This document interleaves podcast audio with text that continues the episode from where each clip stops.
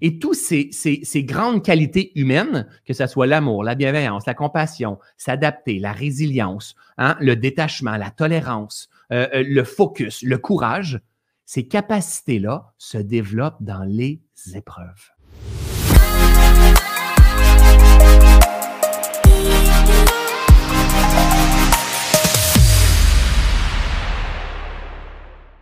Dans ce grand jeu de la vie-là, les résistances sont des bijoux. Dans un cheminement de pleine conscience, les résistances sont des bijoux. La pleine conscience, c'est un art de vivre en harmonie avec ce qui est. C'est un art de vivre en harmonie avec la nature, ta vérité profonde. C'est un art de vivre qui te permet de cultiver les étoiles dans les yeux, une vie pleine de sens et de conscience. C'est un mode d'emploi pour utiliser le potentiel de ta lumière, de ton âme, de ton esprit, de ton cœur, de tes cellules, de ton énergie et de manifester ici, de créer une vie que tu veux dans ce grand jeu de la vie-là. C'est ça la pleine conscience. Et si on crée avec notre passé, on va créer la peur. On va créer le manque. On va créer la survie. Et on va s'identifier toujours au passé et notre futur va ressembler au passé.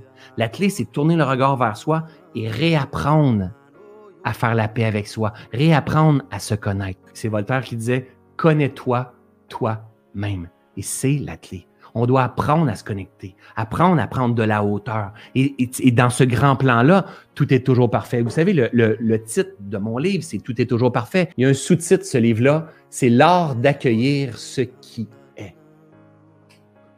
Quand que je dis que tout est toujours parfait, je ne dis pas que je suis d'accord avec tout. S'incliner, accueillir, accepter, tolérer, c'est un signe d'intelligence.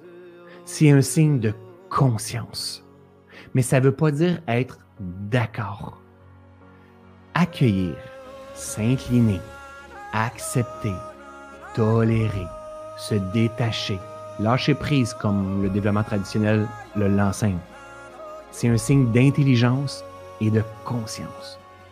Parce que tu sais que c'est des qualités intrinsèques du vivant si tu ne lâches pas prise, si tu n'accueilles pas, si tu ne t'inclines pas face au vivant, tu subis.